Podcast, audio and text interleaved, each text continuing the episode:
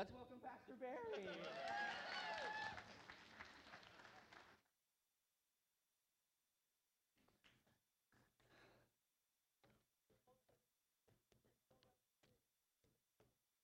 Good morning. Good morning. Welcome to Catalyst. I'm glad you're here. Today we are starting a brand new series, a brand new speaking series. It's going to go for four weeks, and the title of the series is True Disciple. True Disciple. You know, I think it's quite clear in this day and age that the body of Christ and families are under assault, under attack from every side. And, you know, as a pastor and as our church staff, very concerned about that, about how we as a church family could fight back, can fight back and advance God and what He wants to do here on earth. So we spent a lot of time, several months, praying, discerning, discussing, and there's and we came up with several things, but one thing by far rose to the top as this is what we need to focus on. And that was discipleship. Discipleship, strengthening our church family in our faith, in our relationship with God, in the Word, um, through life on life. And so that clearly came to the top. And, top. and so this series, True Disciple. You know, I remember when I was a kid, really young, probably first or second grade, in our neighborhood, I, we used to ride our bikes, me and friends, and we, we used to just ride our bikes all around. And I remember, this is first and second grade, I used to ride my bike by myself or sometimes with friends, like three blocks away to this field. And it wasn't a big field, but it was a field and it had these dirt trails, like a dirt oval, and there was like railroad tracks next door. And um, it, it was cool because, you know, after the rains in the spring, you'd go there and there would be like pollywogs all over and, and little frogs all over. But I remember in the summer, especially riding on those dirt trails one thing you did not want to do was ride behind someone. You don't want to be riding your bike on those dirt trails behind someone because you don't want to eat their dust, right? You don't want to get their dust all over you. It kind of reminded me of, you know, like horse racing, like jockeys, especially like when the track is muddy. They just go one time around the racetrack, right? And when they get off, when you see them after they've raced, especially the ones if they weren't in front, right? Covered, caked in mud, right? Caked in mud. Because, right, we, we don't want someone else's dust or someone, the mud on us. But you know what? Having someone's dust on you isn't always a bad thing. In Jesus' day, right, there would be young men who wanted to be prospective disciples. And so they would pursue different rabbis and ask them if they could follow them. And they had this saying. They had this saying. They said, You want to be covered in the dust of your rabbi. And what that meant was you want to be able to walk so closely behind your rabbi that when they walked, the dust from their sandals would get all over you. Because as, an, as a disciple, you didn't want to just know what the rabbi knows.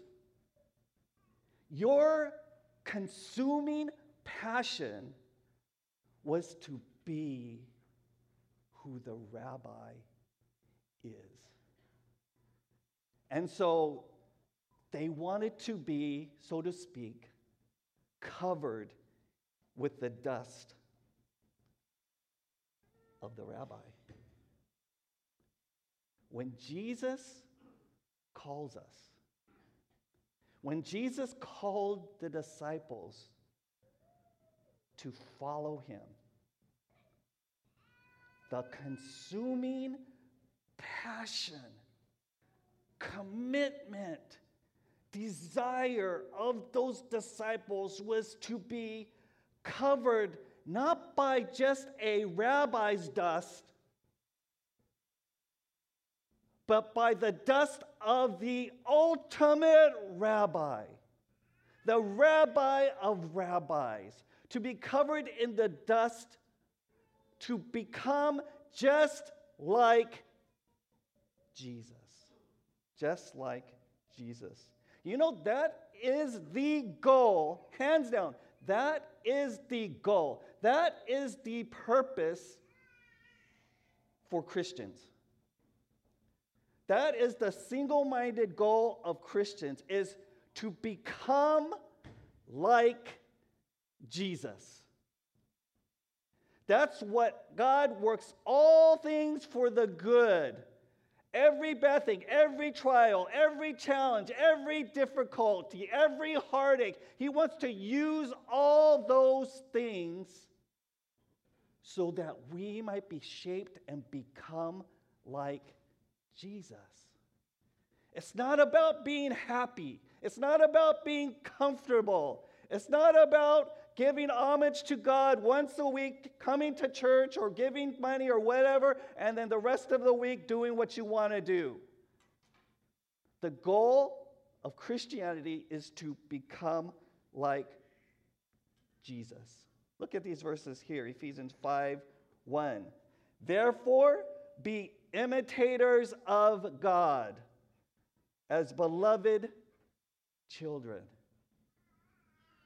Be like your Father. Be like your Father. Romans 13 14. But put on the Lord Jesus Christ and make no provision for the flesh to gratify its desires. 2 Corinthians 3:18. So all of us who have had that veil removed can see and reflect the glory of the Lord. So that's the saying the veil is removed, you're looking in the mirror, and what do you see when you look in the mirror? You see reflected in the mirror the glory of the Lord because it's shining from you. Let's go on. It says, And the Lord, who is the Spirit, makes us more and more like Him. That's the goal. That's God's desire for us. That's the God's heart for you, that you would become like Him. You become more and more like Him as we are changed into His glorious image. Wow.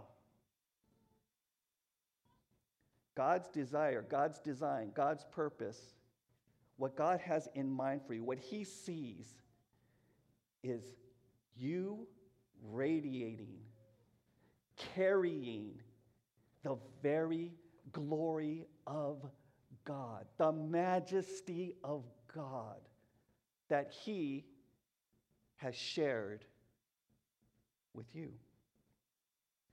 Today I'm introducing a new rallying cry, a new battle cry, a new war cry for Catalyst, okay? So I'm going to be on this thing for a while. Just like I was on identity, still on identity. Okay? All right? Penn, still on identity. You know what? Penn, we started talking about identity, our identity in Christ. A couple years into it, she's saying, speed it up. She, no, no, no. But we were talking about identity in Christ, and then she came up to me and she was like, in a nice way, she's kind of like, can we move on to something else? right? And then something would happen, or she would hear something, or she would take the class again. She goes, Oh, okay, now I get it. I get it. How many times? Penny must have taken, you took the class six times? She took the class, the identity in class, be free class, six times. That's great. That's great. Because, what? What? I made you work for what? I made you work for two of them. Okay, okay. All right. So she has the record six times taking the class. Let's see who could beat that. Okay, now, but because knowing who you are in Christ, knowing how, who, how God sees you, knowing that you are fearfully and wonderfully made in Christ, that you are holy and blameless, that you are a saint, that you are a child of God, that you are an heir, that you have a future, that you will rule and reign with Christ. All of those things, that's the foundation for you being able to experience intimacy with God. Because you know God loves you, but if you don't think God likes you, you don't get close to Him. So many people don't believe that God likes them. If you don't believe God, if you don't believe someone likes you, do you think you would ever want to get close to them in spite of what you might say? And so we are still on identity. Penn, we're still on identity, okay? But we have a new battle cry. We have a new cry. We're going to be, I'm, go, I'm going to be on this. And it's BLC. BLC. BLC, which means be like Christ. Let's all stand up if you can, if you're able to. Let's all stand up. Because this is our battle cry, right? Okay, I'm going to say one, two, three, and we're going to shout out BLC. Okay? BLC. Okay, one, two, three. BLC. Come on, that's weak. That's weak. Come on. One, two, three. BLC. What does that mean? Be like, one more time. Be like Christ. Okay, you're going to get sick and tired of that. I, I, we're going to repeat this so that you're in your sleep and you're mumbling, BLC, BLC. When you're driving on the road, BLC, be like Christ. Okay, have a seat.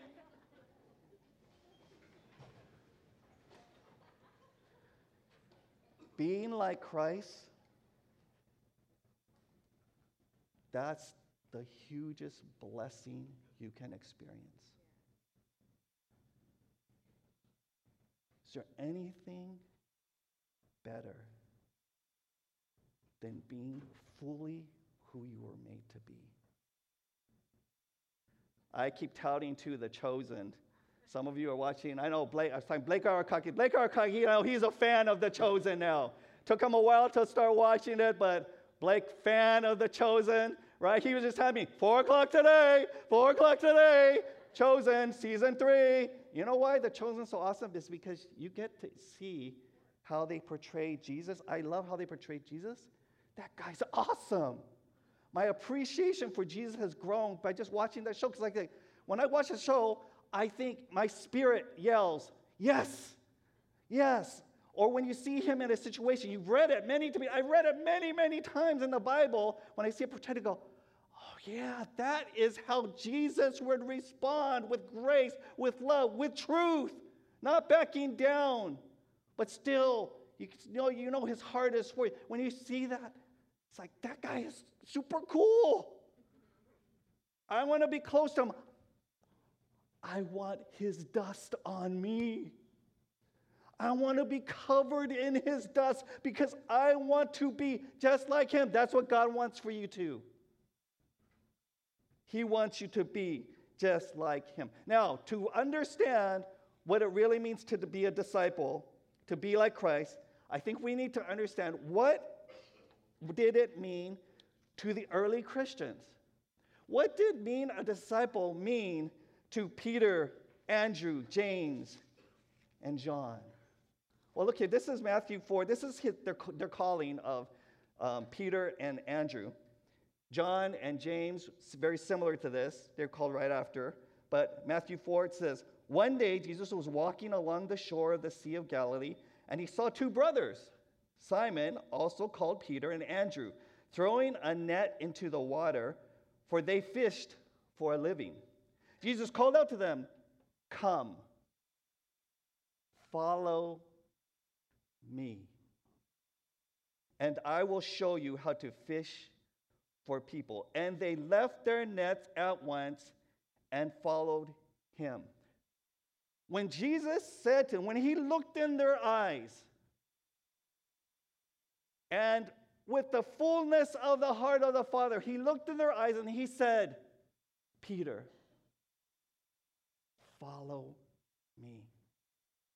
Andrew, follow me. When he said that to them, what did they hear? What did they understand that to mean? What was their interpretation of those words when he said it? What was their background? Well, it's really interesting because Jesus settled, actually settled in the Capernaum area, that's northern Galilee, and he went there to look for disciples, his first disciples. There were major metropolises. There was huge cities with universities around. He didn't go there to look for his disciples. He went to Capernaum. He went to this area that's kind of known as the Evangelical Triangle. If you look on this map, northern Galilee, it's the area of the north part of the Sea of Galilee. And they call it a triangle because it's made up between three cities. On the left, the, the west, that's Capernaum. On the right is Bethsaida. And north, the top of the triangle, that's um, Chorazin. Okay, so that made up this triangle. And within this triangle, there were these small generational communities, probably made up of about six to 10 families and extended families of about 100 people. And they lived in what's called insulas. Okay, insulas. So, insula looked like this. And so it was very generational, six to 10 families huddled together around a courtyard, about 100 people, right? in this, in this area. And they would be engaged in a common trade. So, like, for example, the ones that live in Capernaum, a lot of them were near the Sea of Galilee, so they would be fishermen. Or you would have, you know, olive grove, you know, farmers or different people. But they would probably, the, most of the community would be engaged in, a, in the same trade. But this area, this golden triangle, it was known that the people were very, very devout Jews. Very, very devout Jews and committed to following God and his ways and committed to raising their children to following God and his ways. And the heart of the community, the very heart of the community was the synagogue.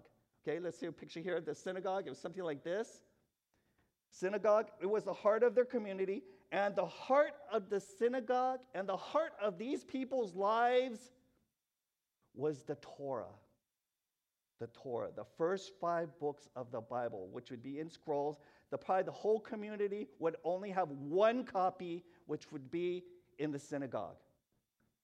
So it'd be the Torah, the first five books of the old, what we call the Old Testament Genesis, Exodus, Leviticus, Numbers, Deuteronomy. And they were committed to the Torah and living out the Torah. So, connected to the synagogue, there would be a school, kind of overseen by the rabbis. There would be a school connected to the synagogue. And at the school, that's where the education of the children would take place. So, kind of just like us, kind of just like our elementary school. So, from the ages of like 5 to 12, they would go to the school that was connected to the synagogue that was taught by the rabbis. And boys and girls, they would learn to read and write, do math. But at the heart of the education of these children would be to know the Torah, to know God's ways. In fact, by the time they were 12 and ready to finish and graduate out of this school, which is called Beth Sefer, elementary school, Beth Sefer, by the time they were 12, ready really to graduate, probably most of them, if not all of them, had memorized the whole Torah. Memorized Genesis, Exodus, Leviticus. Are you kidding me? And memorize Leviticus? I know a lot of people, they can't even read Leviticus. They try to start, I'm going to read through the Bible. Genesis, going good. Exodus, good. Leviticus, uh, bail out. Too boring. Memorized. 12 years old. Props to Brett Hirata. I know he's taking the middle schoolers, they're called Forge, right? Taking the middle schoolers and they're memorizing scripture. Props to Brett, Hirata, and Forge. 12 years old. Memorized the first five books of the Bible. Now, at 12 years old, most of them would then go into their vocation. Most of the women would become homemakers. Most of the boys would go into like, you know, some trade, like fishermen or farmers or whatever. But those kids, 12 year olds, that showed exceptional ability, passion, commitment, they would be invited to go on to Beth Midrash, which would be like high school or secondary school.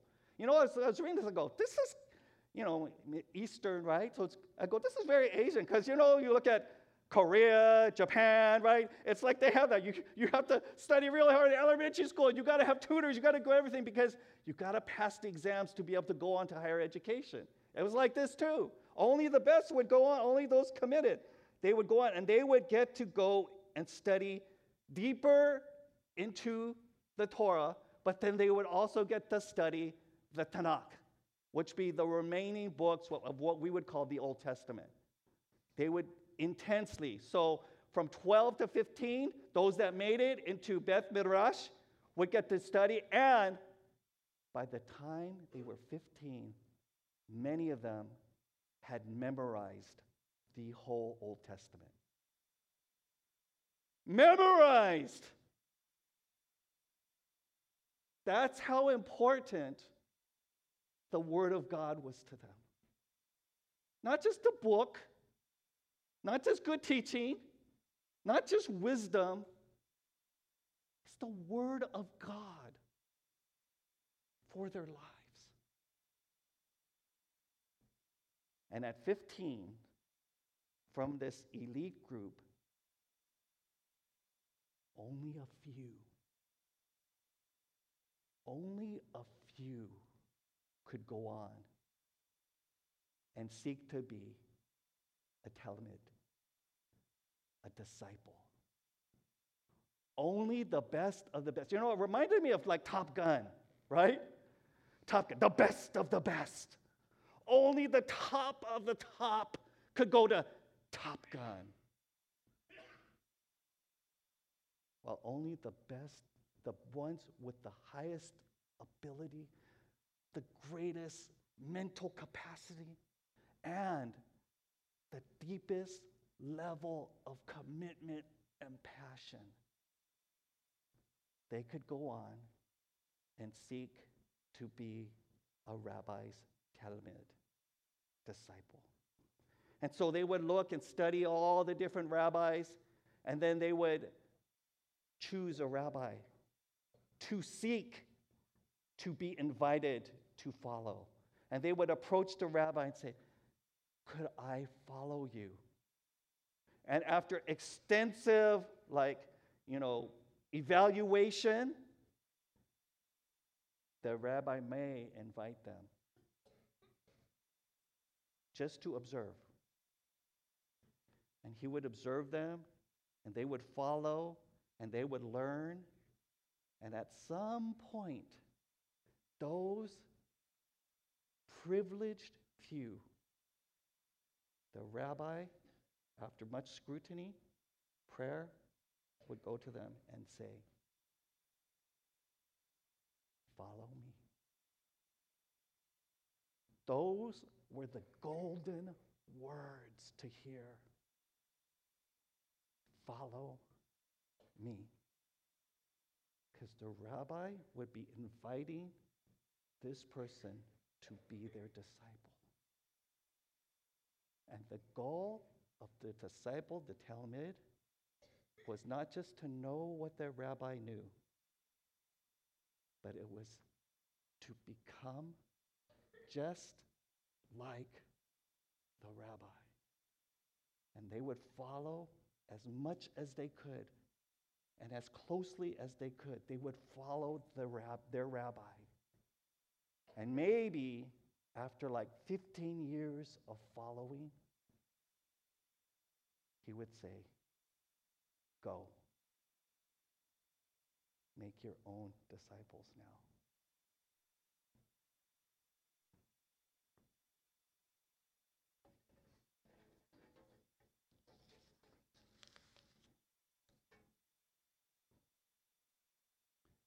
So when Peter, Andrew, James, and John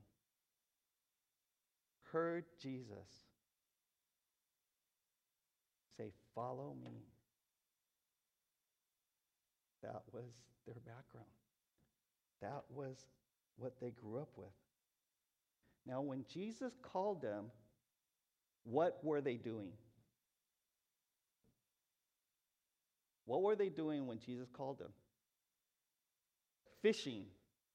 They were fishing. So, what does that mean, given this background that I have just shared with you? It means they didn't make it. It means when they got to 12, they didn't have the smarts, they didn't have the ability, they didn't have the commitment, they goofed around too much, whatever. They did not make it. They were rejected from further education. So they, Peter, Andrew, James, and John, had to go into their family's trade, which was fishing. They were lacking. They were just one of the crowd. They couldn't ask a rabbi if they could follow them because they were not worthy. Many people today feel like they're lacking when it comes to a relationship with God.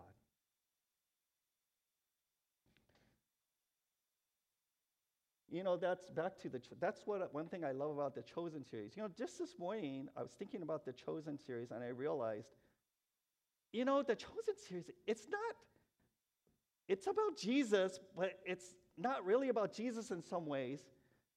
It's really about the disciples. Because they have so much time. You know, it's planned to go on for seven seasons. They are able to, and some of it's conjectured, some of it's you know, what it possibly could be, but they're able to shape and go into what possibly could have been the background, the lives, the struggles, the sins, the shortcomings, the lacking of Jesus' followers. And the impact Jesus made on them. Peter relying on himself, his struggles, his disappointments with trying to do things his own way. Matthew, estranged from his family and from his community, looked down upon by people because he was a dirty, traitorous tax collector. He was lonely day after day, sitting in his tax booth with stares of disgust and hatred upon him. Mary in bondage to sin and victimized by sin, no sense of worth, haunted by her past.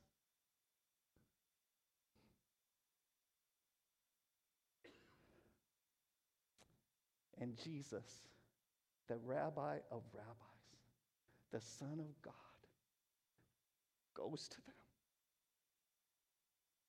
and looks them in the eye and says to them, follow. Follow.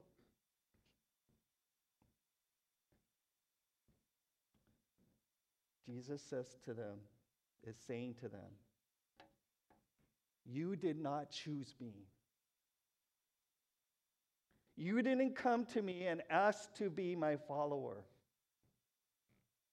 No. I chose you. Look at this verse, John 15, 16. Jesus talking to his disciples. You didn't choose me. I, I chose you. I appointed you to go and produce lasting fruit. So many people in this world, so many of us are producing fruit that's going to be burned up, that's not going to last, that's not going to make one heck of a difference in eternity. But Jesus says, I chose you because I want you to produce things to impact people, to make fruit that's going to last into eternity. So that the Father will give you whatever you ask for using my name. Peter was a broken man. He couldn't catch anything anymore, fishing. And Jesus gives him a huge catch, and he's on the shores of the lake, and he says, Master, go away from me. I don't deserve you. I am a sinful man. And at that moment, Jesus looks at him and says, Peter, follow me. Matthew, isolated, despised, shamed, estranged in his tax booth. Jesus sees him in the tax booth. He looks him in the eye and he says, Matthew, or Levi, son of Alphaeus, you follow me.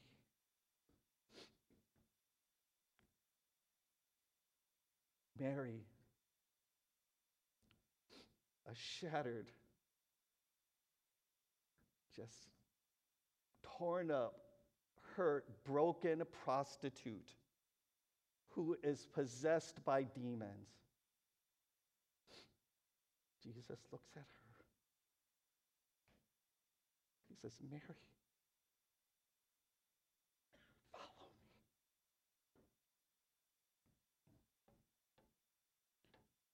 Where were you when Jesus called you? Follow me. Who were you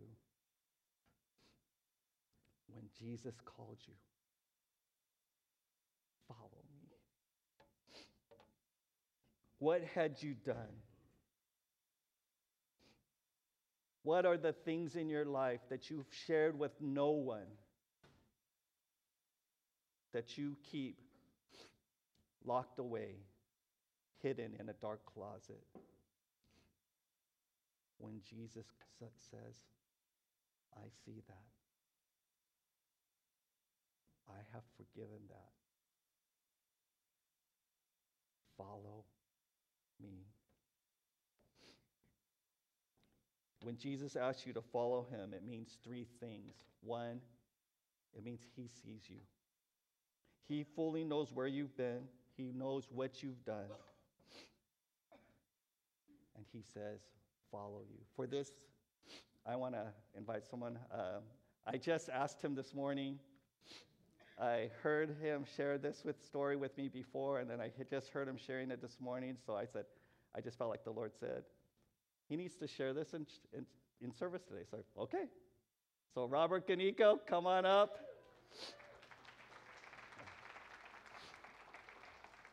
He, just, he was just sharing this morning a story of what I think is the Father's heart, and it's the heart of Jesus when he calls us, when he called you, when he calls someone.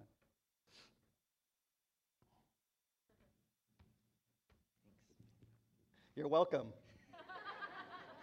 Good morning. So yeah, Uncle Barry, um, we had a discussion this morning with some of the leaders, and they asked us, um, you know, what's a word or um, a story that you can share about the Father's heart? And the words that I got was um, draw near. And the story that I share with my group was just a while back. Um, this was with my oldest daughter, Taya.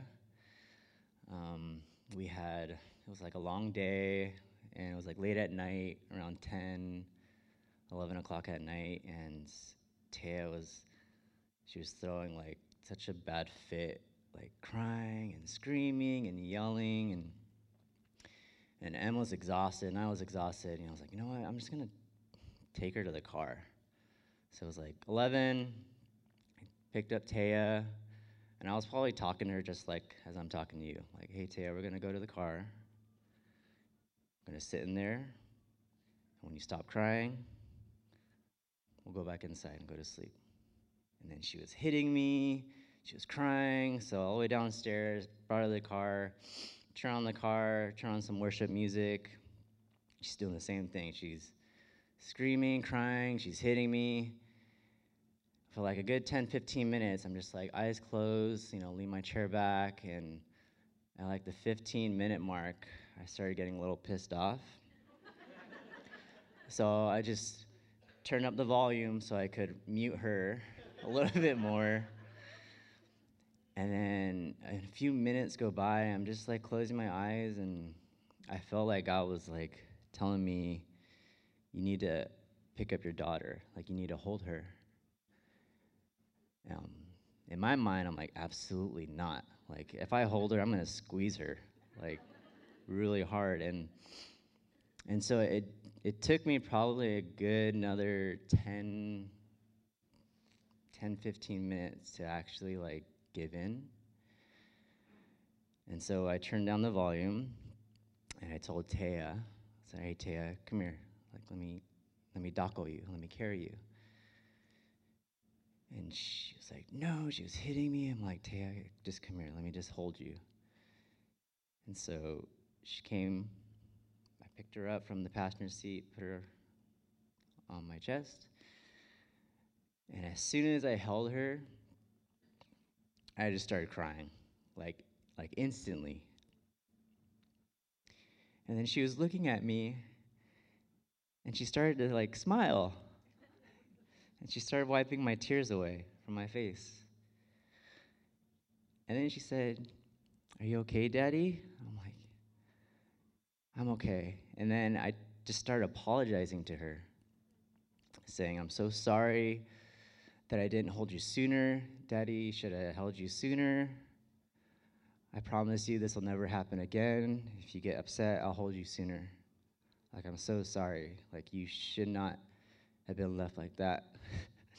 I should have held you sooner. And and then she's like, Are you okay? I'm like, I'm okay. I'm like, Are you okay? She's like, I'm okay.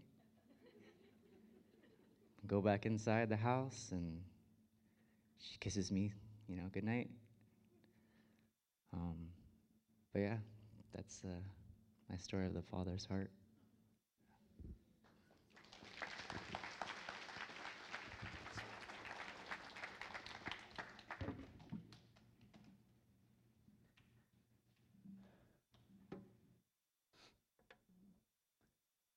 That reflects the heart of Jesus when he says to you, Follow me.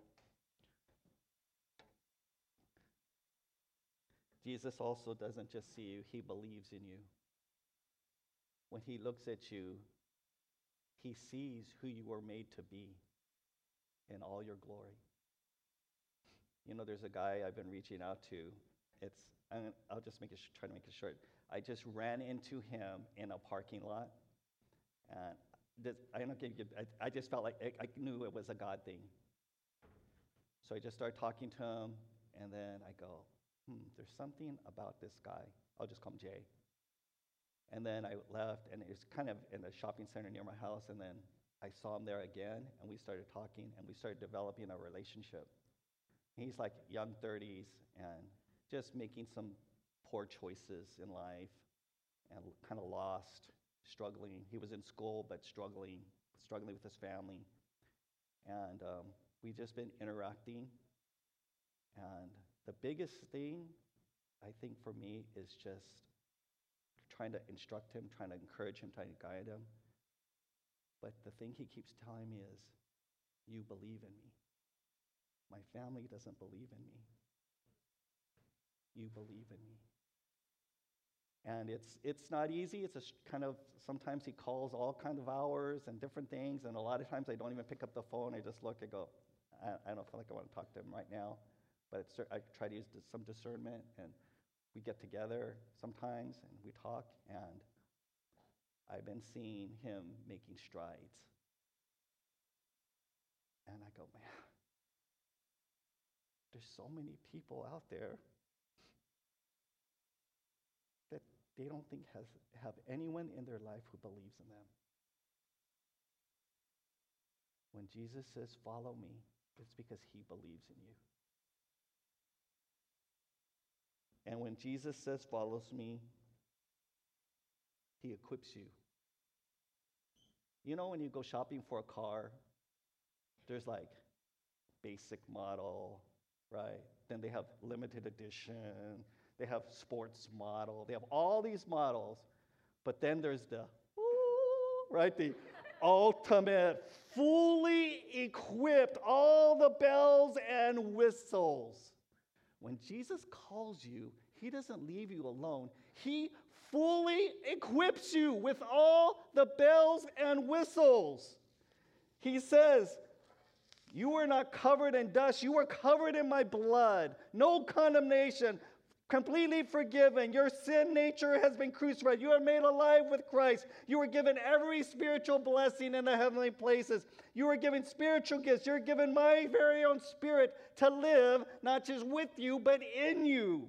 He gives you the mind of Christ, his very own mind. He gives you his heart. He gives you a complete access to the Father anytime you want and He gives you the full measure of His love. He gives you and fully equips you with everything you need to BLC. BLC. Be like Christ. He gives you everything you need to be like Christ. Everything. You have it all. It just takes one thing from you choose to say yes. Choose to submit our will to Him and partner with Him. It's a partnership. Holy Spirit and our spirit united, one together, and that's where He wants you to live from. Partnership. It's just saying yes and choosing Him every day. There's just one application for this message for today. And the one application is this tomorrow, start and join with all of us as we do the Bible reading plan. That's it. 12 year olds memorizing the whole first five books of the Bible. 15 year olds having memorized the whole Old Testament. Can you read one verse a day? yes. But you have to submit and say, Yes, I will choose to do so. Today, I'm going to have worship team come up. And today I've pre- prepared a special lab time because I know you guys love lab times. I've prepared a special lab time, and in these bowls up here, hey, who, who can guess what's in these bowls? What? Oh, you're. It's dust. It's dust. Okay, just okay, just because I know some of you are a little germophobic or whatever. I did not pick up this dust or dirt from my backyard, right? this is Mediterranean clay powder. Okay, and so I actually got, and you could, you actually, it's what it's for is for people, probably mostly women, to make like facial mud masks, right? So it's good. It's good dust, right? Because it's the dust of Jesus, right? Symbolically, symbolically represents the dust of. But during the worship time, what I'm going to ask you to do, I, because I believe in, we need to like consciously make commitments. There's points in our life where we need to con- consciously make a choice to submit our will and say, Jesus, I want to continue following you. I want, Jesus, I want your dust all over me because I want to be LC. Be just like Christ. And so during the worship time, I just invite you, if, you're a believer, just to make a recommitment to Christ and just come up and just take a little dust. You can put it on you, put it on you, however you want to do it. And you're just saying, Jesus, I recommit to you. I want to follow you. I submit my will to you because I want to be just like you. All right? So when you come for commitment, if you've never received Christ yet, this is your lucky day. Because you can make that commitment to follow Jesus, to receive him into your life. And if you want to do that before you go up and get the dust, you could come up to Pastor Ross, come up to me, come up to Rick, come up to Ruth, come up to Dale, come up to any one of us sitting in the front, and we'll help lead you to receive Christ. All right? But this is just time for you. And, and Jesus is saying again to you follow, follow me. Will you continue and will you commit wholeheartedly to follow me? Let's have a word of prayer. Lord, thank you so much for those two words that you have spoken to us that have so much meaning. When you have said to us, Follow me. Lord, help to impress upon us what a blessing, what a privilege, what a calling it is to be asked to follow you by the King of Kings, by the Rabbi of Rabbis, by our Lord and Savior, by you who are God Almighty. So thank you, Lord. Thank you. Bless each one as they just commit themselves to following you. In Jesus' name, amen. Amen. So, anytime during the worship, if you want to come on up. Thank you so much for joining us for our online service. Hope you will join us in person sometime. It'd be great to see you and meet you. Don't forget to subscribe to our Catalyst YouTube channel so you don't miss out on anything. And be blessed this week. And as always, thank you, Jesus.